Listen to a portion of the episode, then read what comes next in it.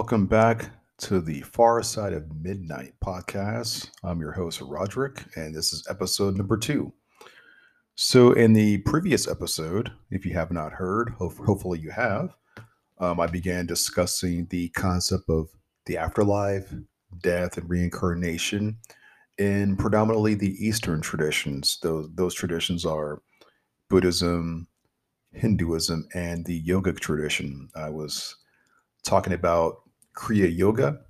I quoted Paramahamsa Yogananda and spoke about that. So, with this episode, I would like to get into a little bit more of the nuts and bolts of the concepts of reincarnation as it is in the Western tradition. Now, most of us don't have an idea about it very much. if you're raised Christian, whether Protestant or Catholic or any of the other uh, offshoot denominations, um, you may have heard of Christ, uh, excuse me, you may have heard of reincarnation and the concept of that being associated with Eastern traditions, like um, those from Asia, pretty much. But there are a lot of concepts and writings about reincarnation and rebirth in the Western traditions too. So we're going to talk talk about that some. So before I go on, I want to thank everybody that listened to the previous episode, to the people who have been supporting this uh, podcast. It's this it is still in its infancy, and it has some more time to grow. But I greatly appreciate every one of the listeners that have everyone that's been listening to this stuff and who appreciate this kind of content. I'm going to keep it coming, and I'm going to keep it growing, and most importantly, just have fun. So I'm having fun with this right now. So reincarnation in the Western tradition. We know the Bible as a book that um, many will call the Word of God. I'm going to go ahead and use the Bible because it's what I'm more familiar with. I'm not as familiar with with um, Islam. I never grew up as when I started doing my spiritual quest. I got I got into most of the Eastern religions because that's what I was drawn to. So um, I have spent a few years going to Christian churches um, from various Protestant traditions. And I, it wasn't that, I'm just being personal here for a moment. It wasn't that I didn't believe in reincarnation. I always thought that some concept of the afterlife did exist. Like that just makes it just, it's always made sense to me that if we live this life now, why not later? You know, I, I never had this materialistic uh, mindset like the materialists have, where you have one life out of all the infinite miracles that happen within the cosmos, within the space time continuum. Here you are, you're here today, gone tomorrow, no more, done, sleep forever, that's it, no existence. It's never made sense to me with that. Um, however, with that being said, when I got into Buddhism, I would have this thought of like, when was the first time I remember myself coming into a being? That's a good question. So I'll ask that, I'll, I will ask that question again. When was the first time you came into being? Can you re- remember that? So with death, most of the time, people I think know as they're going you know they kind of have an eye i mean people have an idea when it's coming depending on their circumstances but when they when they when they actually leave this life they know they're conscious they're they're aware. You know um, death awareness becomes probably i would imagine as we get older it increases you know for the better and for the worse. The practice of meditation now um, can bring us more death awareness. That's one of the benefits of it, I think, is just working with your your ability of being aware, your ability of being present. One can attune themselves with life to such a deep level that they will just like life is you know everything becomes just life and everything becomes exist you know you just become so aware of awareness itself and and that as your true identity your true nature what is death it's but a dream so i'm not trying to I will talk about the the Western traditions here in a bit. I just want to kind of go into this a little bit, but that's a good question to ask. You know, when was the first memory that you remember? When was the first time in your life do you remember being what you are now, which is something that knows senses and something that knows thoughts and something that knows itself as being? Like, how far back does that go? It's a pretty deep question. It's a pretty deep question, but um, I, I would say that most of us that were raised either Christian or Catholic or any of the various offshoots of Christianity, especially, we were told the idea that, and I'm not saying this is a wrong idea, by the way, I'm just um, merely referencing it. So this is not any kind of apology. Like this podcast, I'm I'm not an apologist of any kind for any kind of religion or faith. I'm just bringing up questions, um, facts, speculations, and we can all learn together, you know, on this journey. So of self awareness. But yeah, any of us, anyway. So any of us that grew up uh, in any of the Abrahamic faiths, we were told more than likely that we have one life, that we're born, that the ultimate creator created created us in his image we have one life and then we die. And then from there on we go we have a either a judgment some kind of eternal decision where we go heaven or hell. So as i stated in the first episode the previous episode heaven is i mean excuse me hell is mostly a greek idea. So what we know of hell right now has been evolving over the centuries. So when Jesus was on earth, you know, spreading his message of love and the message of knowing the Father, knowing, which is, you know, I'm, using this metaphorically, knowing your divinity. Um, those, you know, that message, love thy neighbor, um, the kingdom of heaven is within you, and sort of being this figure that was so radical for that time. I mean, just very radical. We're talking about whether you believe in this or not, but let's just, you know, entertain your, your curiosity for a moment. So imagine being in Palestine during that time, or Philistine, the Middle East, Israel, you know, and well, at the actual location of Israel in Philistine during that time. Imagine the acceptance of church authority during that time was predominantly um, it was Judaism and it was Pharisees, Sadducees. There were some communities of Essenes. So the Essenes are an ancient group of Jews, mystical Jews, that came from Egypt, Alexandria, Egypt, and they had communes like excuse me yeah communities i shouldn't say communes communities they had set up uh, different parts of the middle east. They lived in communities. They they weren't patriarchal. They were pretty much even. So they were a priest priestess. They were vegetarian. They practiced meditation. They practiced um, mantras in the hebrew language. They had a they were a mystical mystery school. Pretty cool you know, um, look into that, learn about that. It's some pretty fascinating stuff. So you had groups like that inhabiting that part of the world. And for the most part, I would imagine it was a very strict power structure. You know, you had the, you know, in the Bible, in the New Testament, Jesus would say things about the Pharisees like they love to be greeted at the marketplaces they loved to have the most important seats at the banquet. He was sort of um, illustrating this hierarchy, and he was illustrating like a class. Like there was a class of actual religious Jewish leaders at that time, and I would imagine that if you were like a farmer or you know some someone like a um, you know, like a merchant, or if you were of that class, the higher class might be the priestly class. I would, I would just think, you know. And then here's Jesus, this right rebel, this guy who has studied lots of spirituality from India. I mean, not everybody believes it. I do personally.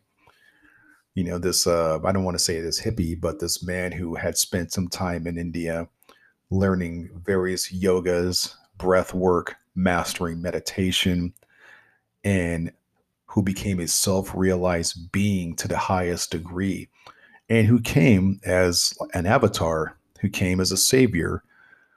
You know, when I say came as a savior, I mean he came to help people wake up, prepare them for the next age of awakening.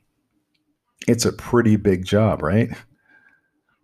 So when you have a figure like that, in a society like that, that is extremely radical. And to top it off, you know, what if Jesus taught reincarnation? Well, I think he did. And let's get into that right now.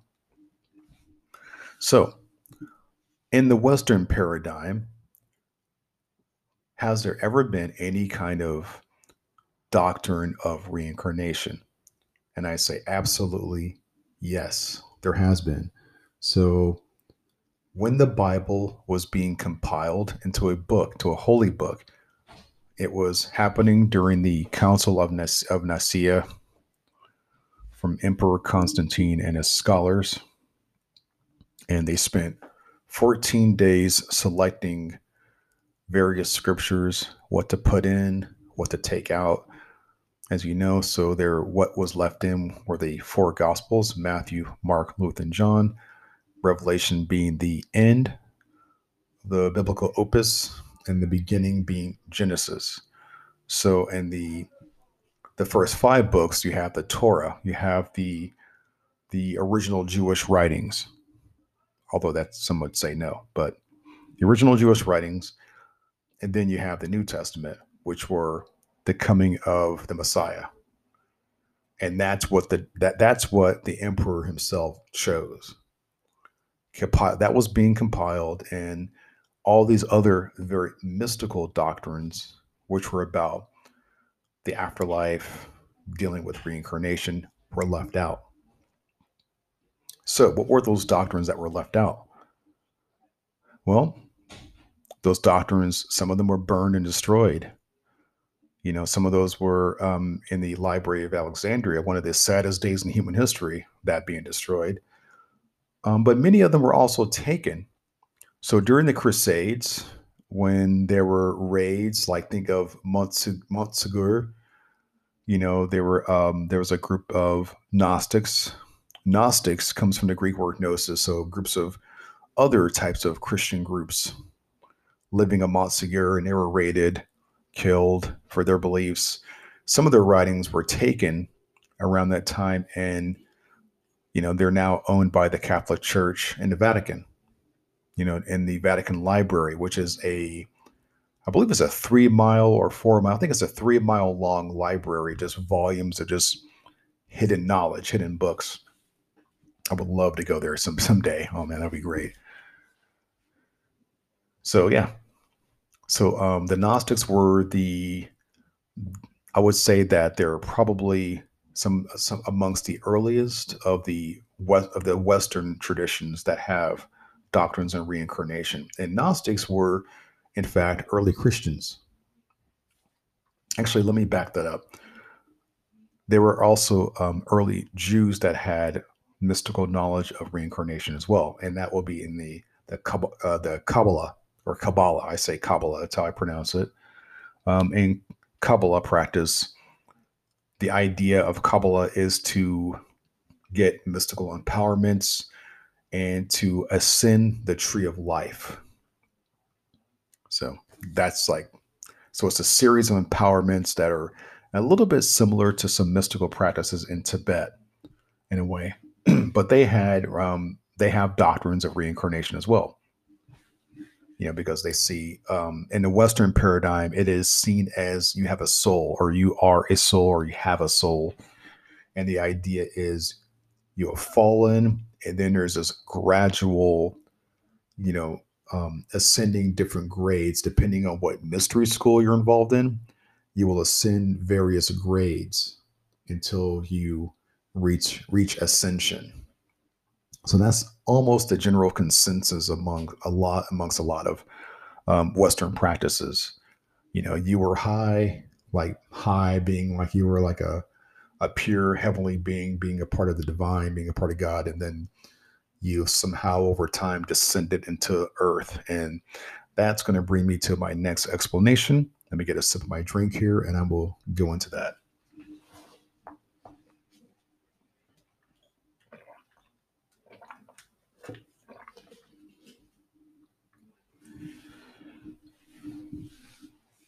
All right. So, the Gnostics.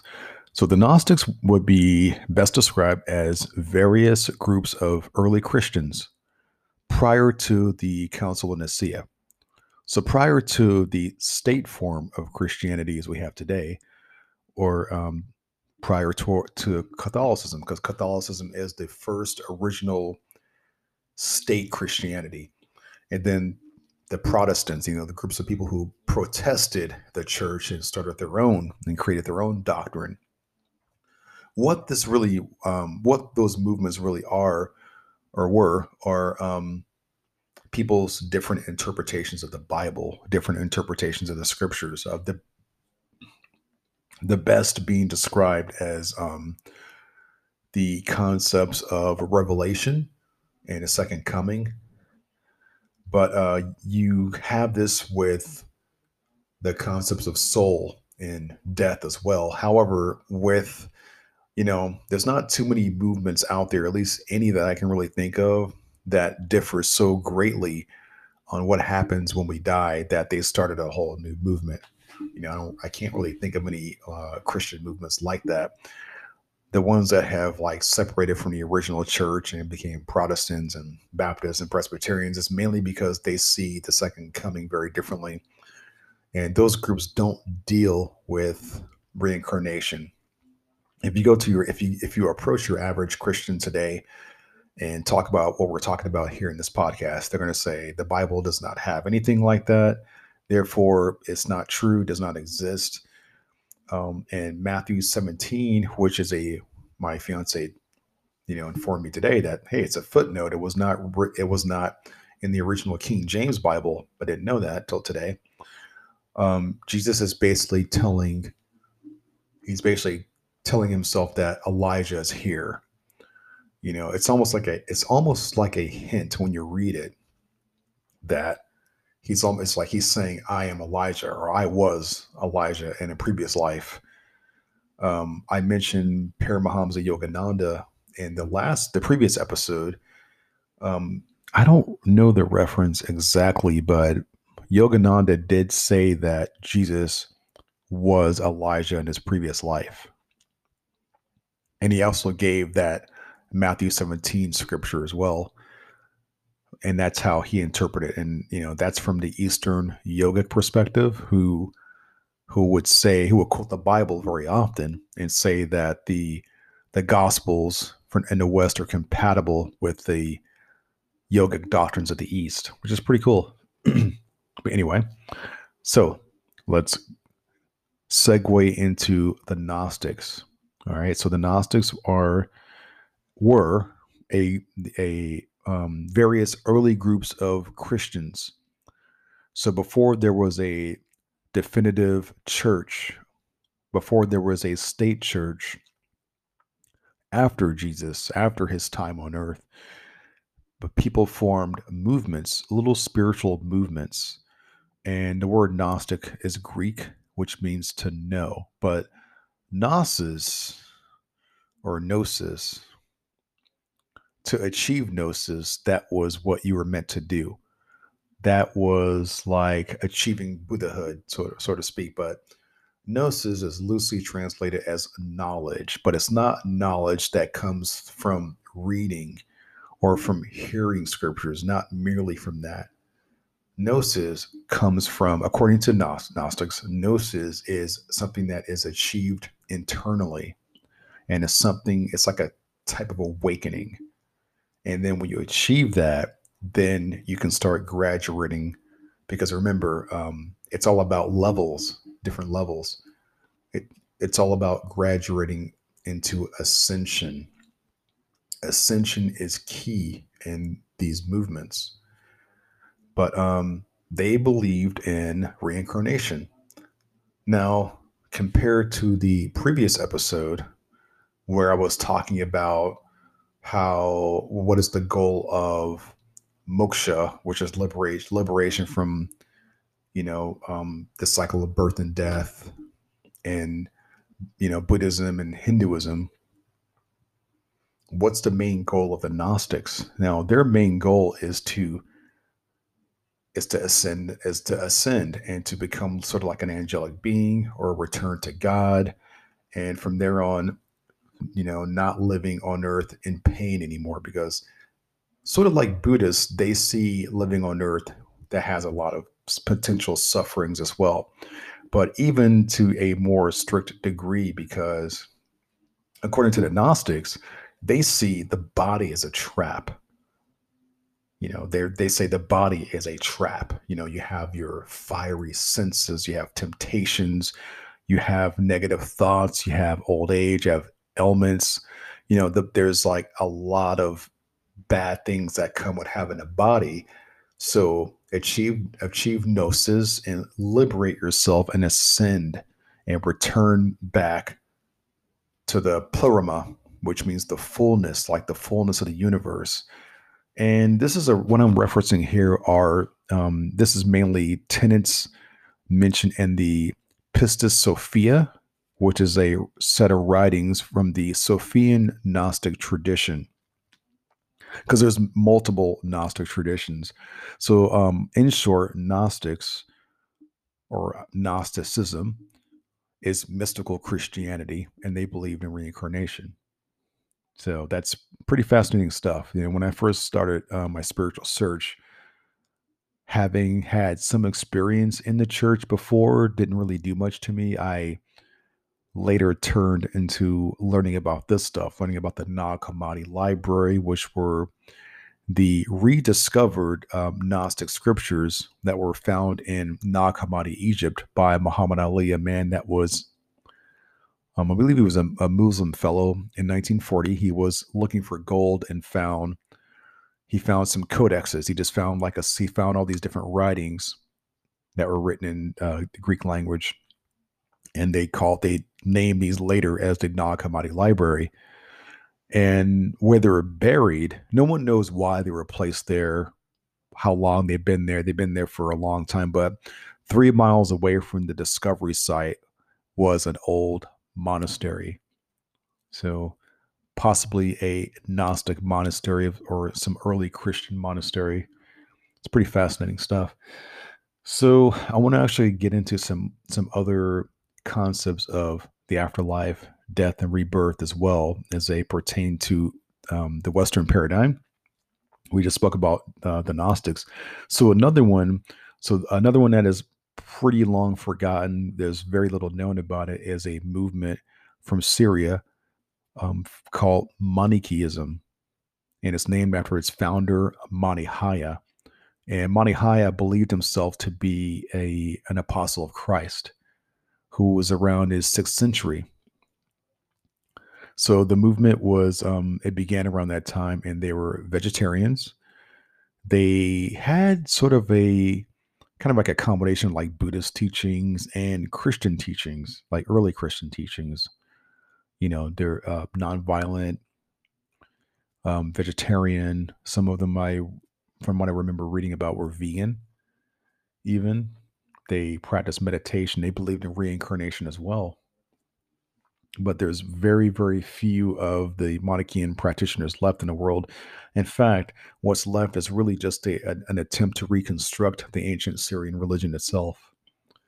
So it's pretty fascinating. And then there's, um, we can also talk about the Western pagan tradition, who is hu- huge into reincarnation, especially since the advent of the New Age movement was started in the you know the 50s, very slowly into booming in the 60s and beyond.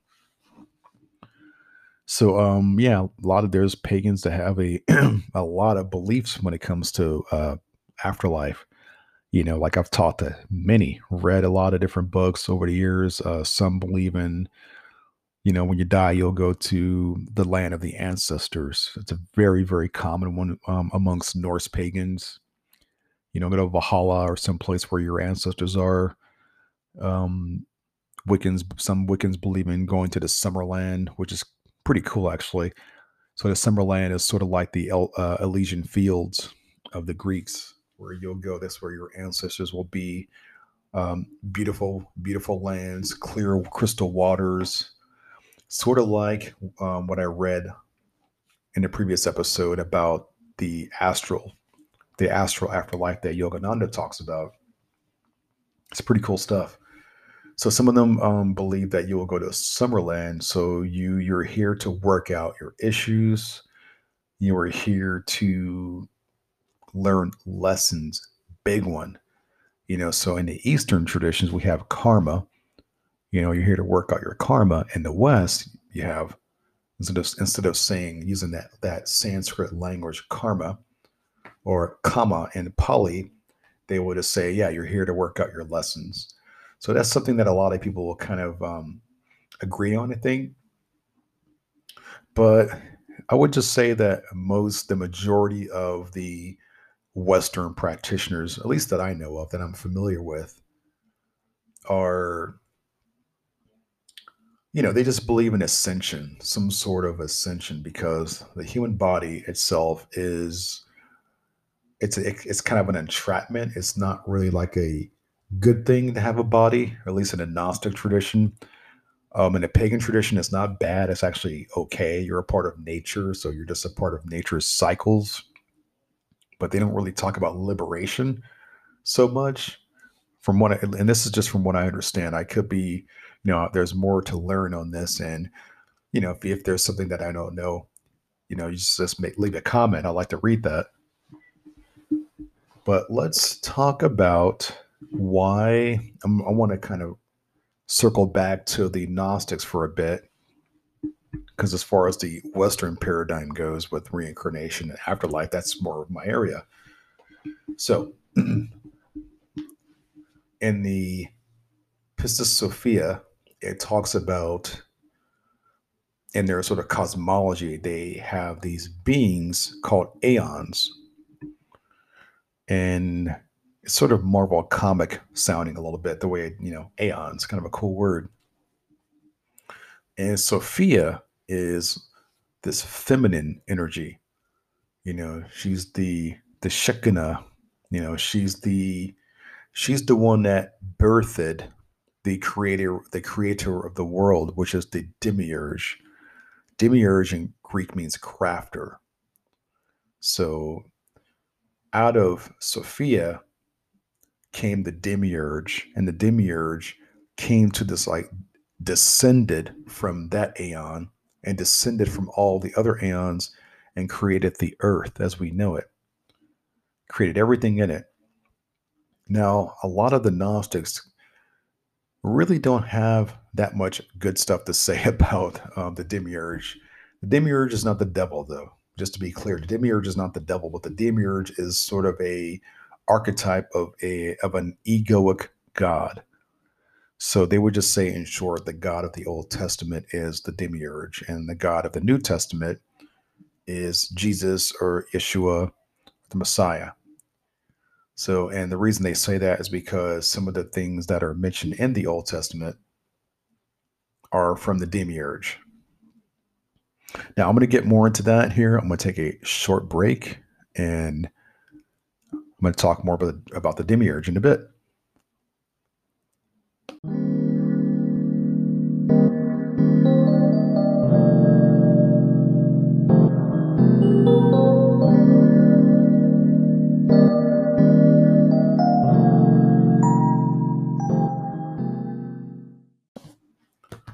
Okay, that was like a little little bit of a short break there. So where were we? We we're talking about the Dermoger, the Dermogos, Demiurge. Okay, so the Demiurge is described as this sort of a is a subordinate to the to the absolute God. So he's not the creator of the he's not the real actual creator of the universe, but so basically in the in the Gnostic traditions, like this is like I'm speaking from the Sophian Gnostic, the Platonian Gnostic traditions, they both agree that the demiurge comes from Sophia herself, which is a part of the divine. She's a divine feminine, there's a divine masculine, you know, because um unlike the unlike unlike what happened later with the church, which became more patriarchal, the mystical groups of Christianity themselves were both. They had like a mix between both. The masculine and the feminine had more equality. The feminine was just as important, or is just as important as the masculine. So yeah. So anyway, the demiurge departs from Sophia because there was this desire to create the physical universe, something that was apart, to something that was separate a little bit from the totality of all that is. And the demiurge went and create, crafted planets, crafted scorpions and things that make people suffer. But um, the demiurge is also envious of human beings in a, in a way because human beings contain the spark of the divine within them. And the question of some of the Gnostics was like um, the the very famous Bible quote, you know, from the Ten Commandments, when God tells Moses, you know, "Thou shalt not have any other gods before me." So to to the Gnostics, they would say, "Well, mm, if you're the only God, why would you why would you say have no other gods? Does this mean don't create other gods? Does this mean there's are there other gods out there? You know, things like that. So pretty interesting stuff. So yeah, it's a it's a very yeah the mystical Western traditions are they're pretty cool. They have some very fascinating things to say, but they too agree with reincarnation. But the Gnostics themselves would say that spark of divinity that's within everyone, wake up that spark and transcend the body and then that's the afterlife you know the afterlife will be returning to the which can happen in this present life not just after death but to awaken that spark and ascend and this brings me to talking about some of the western magical traditions which are not limited to things like the Golden Dawn. And I'm going to have a guest on in probably my next episode, if not then my next episode, the one after. Good friend of mine, he's a ceremonial magician. We're gonna he's we're gonna um, unpack a lot of those types of things too. But um, in the Western magical traditions, they borrow a lot from, you know, the Egyptian they borrow things from uh, the like a lot of Eastern things as well, like the the yogic practices that we were talking about um, in the previous episode. So the magician would, you know, like raise their raise their energy to having to basically immortalize themselves for the afterlife as well. So um in the so one one of the Eastern traditions I did not talk about last night, and I'm not going to talk about it too much because I want to use this time to talk about more of the Western traditions. Um, but that Eastern tradition I did not go over very well, um, which I'm surprised. And one that I, I love a lot is Taoism. Um, and, and some schools of Taoism, they're um, the alchemical school of Taoism. They have an idea of using herbs, using forms of breath work, qigong, um, even some Tai Chi practice, and to take the shen energy. Shen means the spirit energy within the body, and to raise that and grow that and cultivate that to become an immortal. Yeah, to become a being called a xian in Chinese, uh, and a xian is that's how you pronounce it too. The that tone. Um, a xian is like a it's like a building an angelic body. Now, in the Western traditions, they have such, they would say, build the sun body. And This is an extremely complex topic because, in order to do so, one would have to initiate themselves within a mystery school. So, some of those mystery schools can be things like the Western ceremonial magic schools. There's the mystical traditions like some of the Gnostic schools.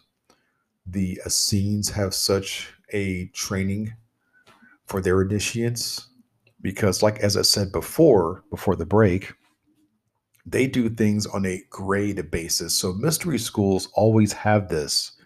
They always have some sort of graduating system where you start from the bottom and you graduate to the top. You go by different levels.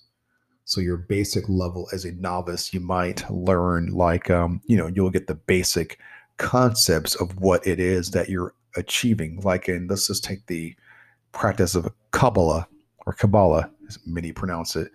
In Kabbalah, you have the tree of life.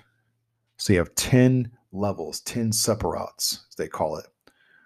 And the sephirot themselves are laid out as different areas of consciousness. But this map is so incredibly detailed, you can put many things on that. You could put the tarot. You could put the the the the seven chakras will also fit on the ten sephirot on a tree of life.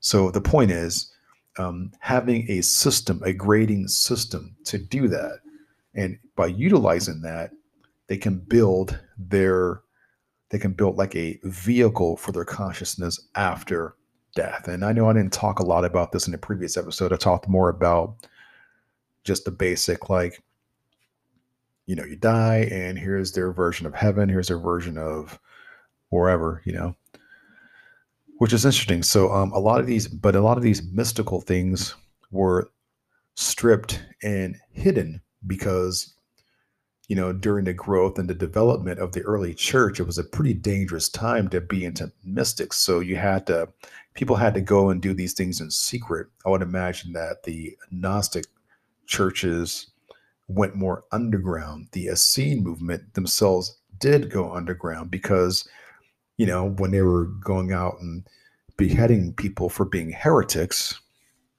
and killing them and burning their scriptures, some of the surviving schools had to go underground. You know, I would imagine that they would move to other areas of the Middle East, different parts. They became scattered. Um, maybe even I mean, maybe even destroyed their own doctrines and just orally translated it for a century or two. You know, that's there's a that's a possibility of that.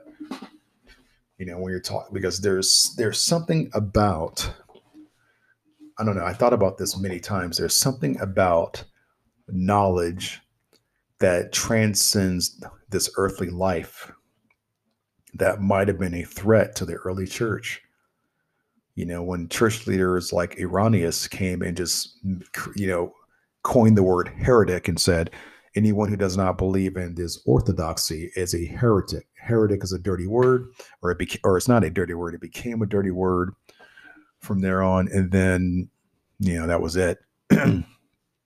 so it's almost like much of the early church just really wanted people to believe in one life because they have one life that they can devote to the church and to kind of be a cog in the wheel, so to speak.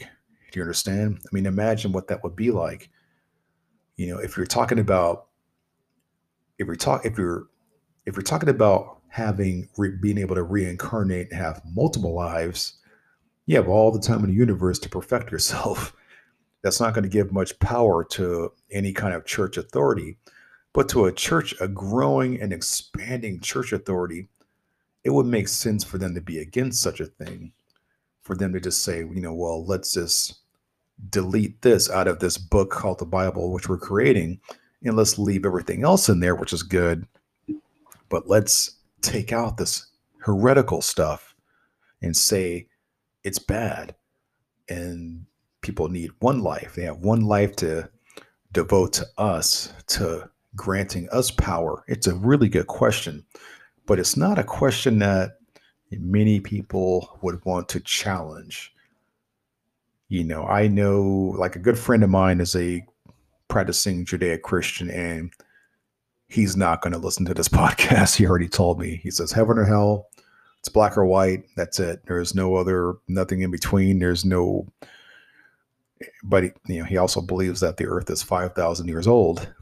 And that's another topic. Well, that's not a topic, but I don't really want to go into that too much. But yeah, so it's um, I guess my point why I was bringing up my my friend here is because it's something that's been solidified in the Western conscious for a long time. So one of the main differences between East and West in terms of spirituality is in the East, things start from the earth. It starts with a human being. It's very anthropocentric. Anthro, anthrocentric. Everything's about the human being. And then with the West, some things are about the human being, but it's about, it starts out there. It's more cosmic in the beginning. You know, it starts with a, a God, a, a deity.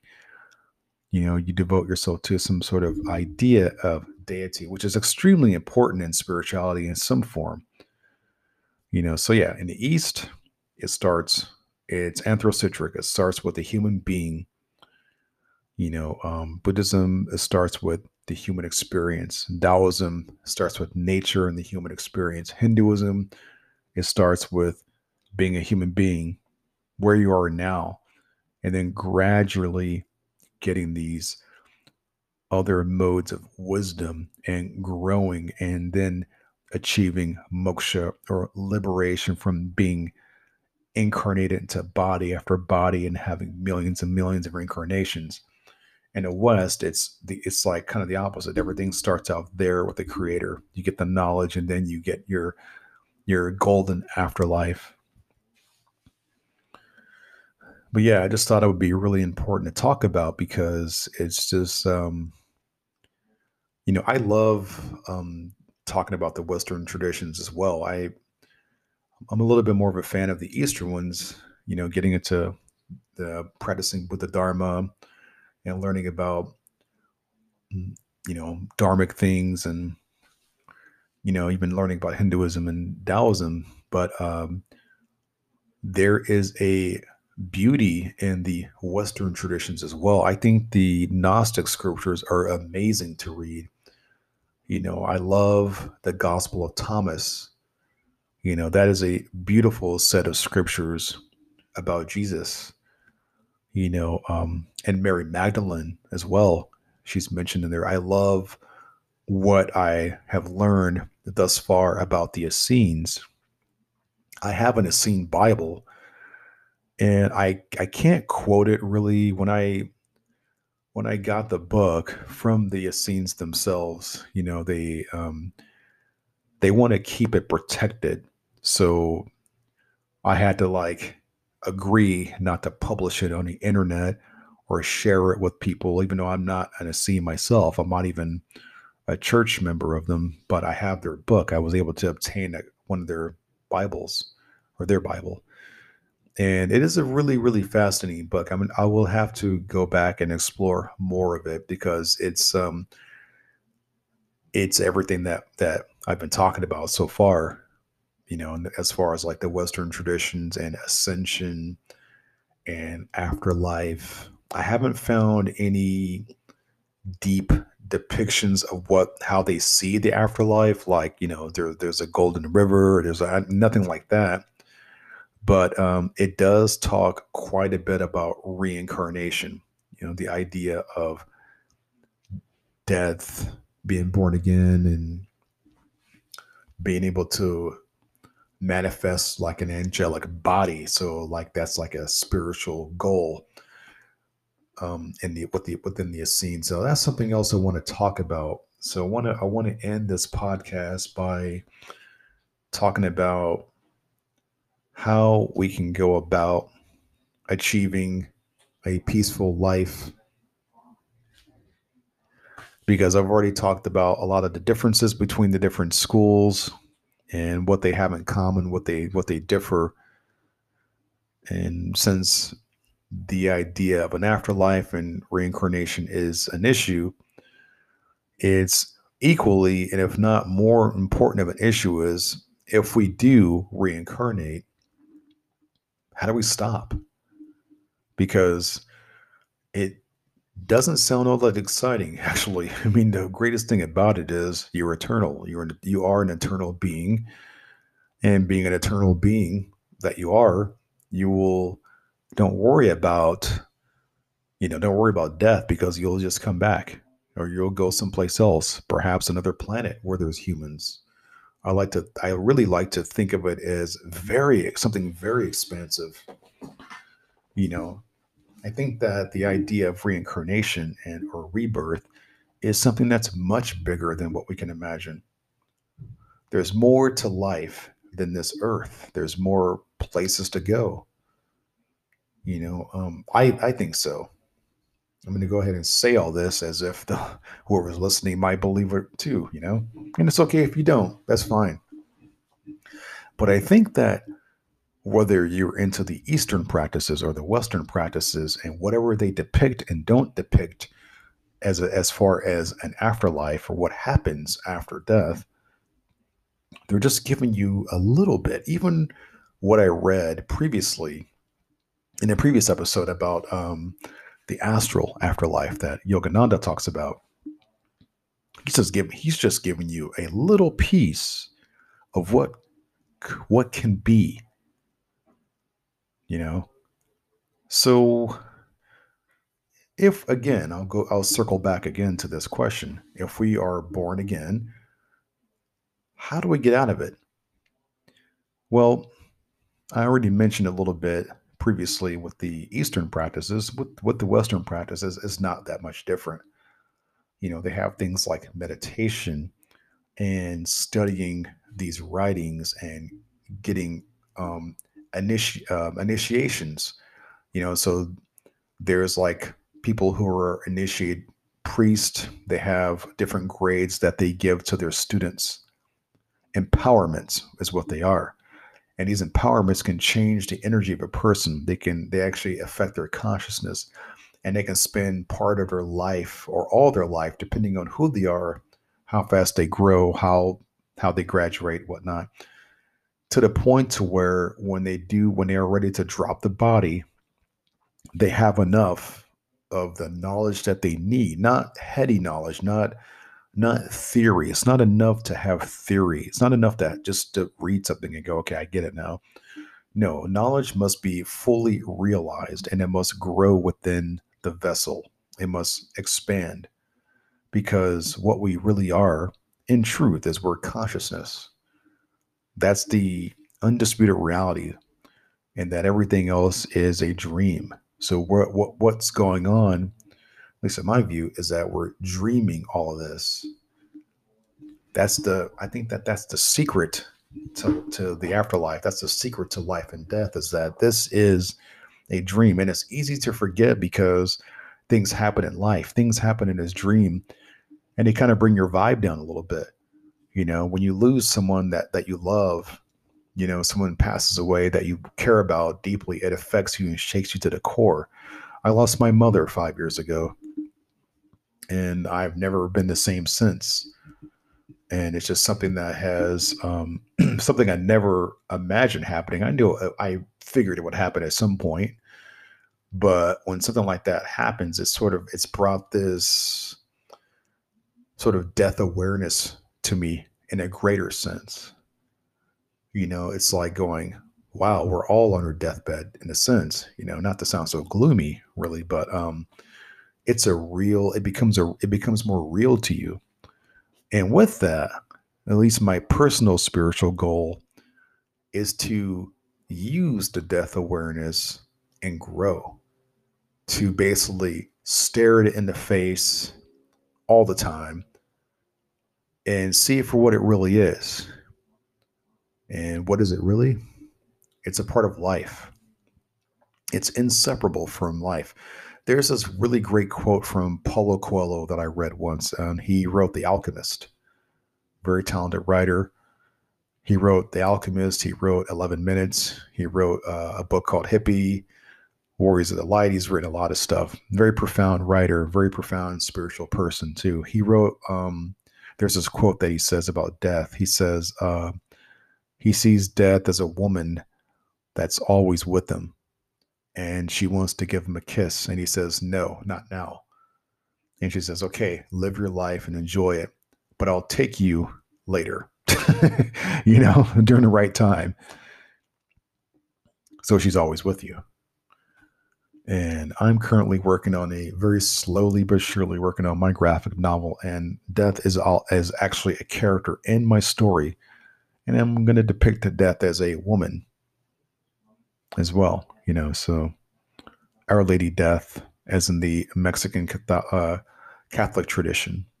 You know, so yeah, Santa Muerte. She's going to be that the character that's going to show up in my story a couple times but yeah, anyway, um, that is really all I want to say about this. I just want to just want to just kind of go over some traditions that have meant something to me personally when it comes to talking about death and to get an understanding of it. You know, um, we can do things like meditate. We can train herself and train our mind to not be afraid of it. I'm still, to be honest, I'm still working with that because it's not death itself, it's more the event that brings it, which is still the issue for me personally. You know, because you still there's still this idea in in my awareness of a good death and a bad death, you know? And when really, if all of it's a dream, then it doesn't really matter in truth you know, um, if we can get a glimpse of what Paramahamsa Yogananda spoke about, you know, in a previous episode of how glorious and what the the light and the infinite that infinite love and just the power, the immense just love and grace that's there in that realm, there those that those that that vast infinite realm that he spoke about realms, or the plural, I should say, then there's nothing to fear. You know, but due to our training here on earth, due to the fact that we are told that we're just a body, and there's a lot of negative things that come with a body, due to that, we develop a sense of fear from it. We look at death as something bad, you know, when it it shouldn't be. The realm that I'm, I, I keep talking about Yogananda, but um, when he spoke about death, one of his many, many times of talk, talking about it, in the astral, he says death isn't feared. You know, people are born there and then they're born back here. But when they come back here, they leave that realm. And when they leave that realm, they return to this realm whether it's Earth or another human planet, you know, they don't they don't have a fear. But here they have fear. You know, I don't know. It's just something to think about. You know, what if all of humanity one day could become so aware, so so enlightened, so full of love for one another that we no longer fear death? that we do not inflict. We we well we don't we what if we can evolve to the point to where we don't go out of our way to inflict harmful deaths on people that we want to preserve life preserve life and celebrate life but at the same time of preserving it and saving life we don't fear death we can grow up in a world where death isn't seen as a bad thing. We don't even use the word death. It's like transition. You're dreaming anyway. So the body sleeps. Sort of like um, this film, Doctor Sleep, which is a sequel to Stephen King's The Shining. So Ashley and I watched it when it came on the theater. And I remember there was a a scene, spoiler alert, here it is, where Ewan McGregor's character was a hospice worker and there was an old man that was, you know, getting ready to transition. He was on his deathbed. And um, what did he say? I don't know the exact quote, but Ewan McGregor's character says, You're just going to sleep. It's all good. And the guy says, Yeah, sleep. You're, you're a doctor. You're a doctor sleep. And he closed his eyes peacefully, and his soul left just peacefully. You can see the energy leave and everything, you know? but yeah, it's, you know, I'm going to quote Yogananda one last time here before stopping. Yogananda said that the secret to death is found in sleep. Sleep is a counterfeit death. That is simple and yet so profound that the secret to it is found. Yeah, I'm like, oh, that makes a lot of sense. I also would say, I'm um, not adding to that, but I also would say that it's also found in dreams. Now, I don't mean the content of the dream itself, because there's scary dreams, there's good dreams, there's dreams of winning the lottery, there's dreams of your teeth falling out, there's dreams of being in the Caribbean, and there's dreams of snakes, and there's, but it's not the content, but the fact that the awareness can perceive such and how that changes. So I asked a question once. I was like, what if when you woke up out of your dream, you die? Like you like you were wherever you were in your dream, in dreamland, you die there and you wake up here. What if death is like that? What if it's just like that? just like when we come into this world, we leave the womb, right? We leave our mother's womb and we go through like a tunnel and there's light in that tunnel. If we're born in like a hospital or whatever, you know, think it's really bright in there. What if dying was like that? What if it's just like going back into a womb for a little bit, but not not that way, not in such a um, gross. I don't mean gross, but not in such a gross materialistic um, rebirth. But what if it's like that? Hmm, who knows? But because consciousness also holds memory, because memory works side by side with consciousness, perhaps we'll find out. When we leave this life, we can know we we just it'd just be like, here it is. There's the answer. We know, you know. So if you were a diehard material materialist in one life and something happens where you die, physical death, leave the body, there's that blackout for a while. And then there is an expansion of light. And then the new dream is in that astral that Yogananda spoke about. And when you're there, you remember it instantly. It's just like there's a knowing of it. Anyway, I think that's a good thought to think about. And I'm going to end it here. I'm going to say Happy New Year to all who are listening to this. May this year bring you more prosperity, blessings, be safe. And I greatly appreciate all who are listening to this. I'll see you next time.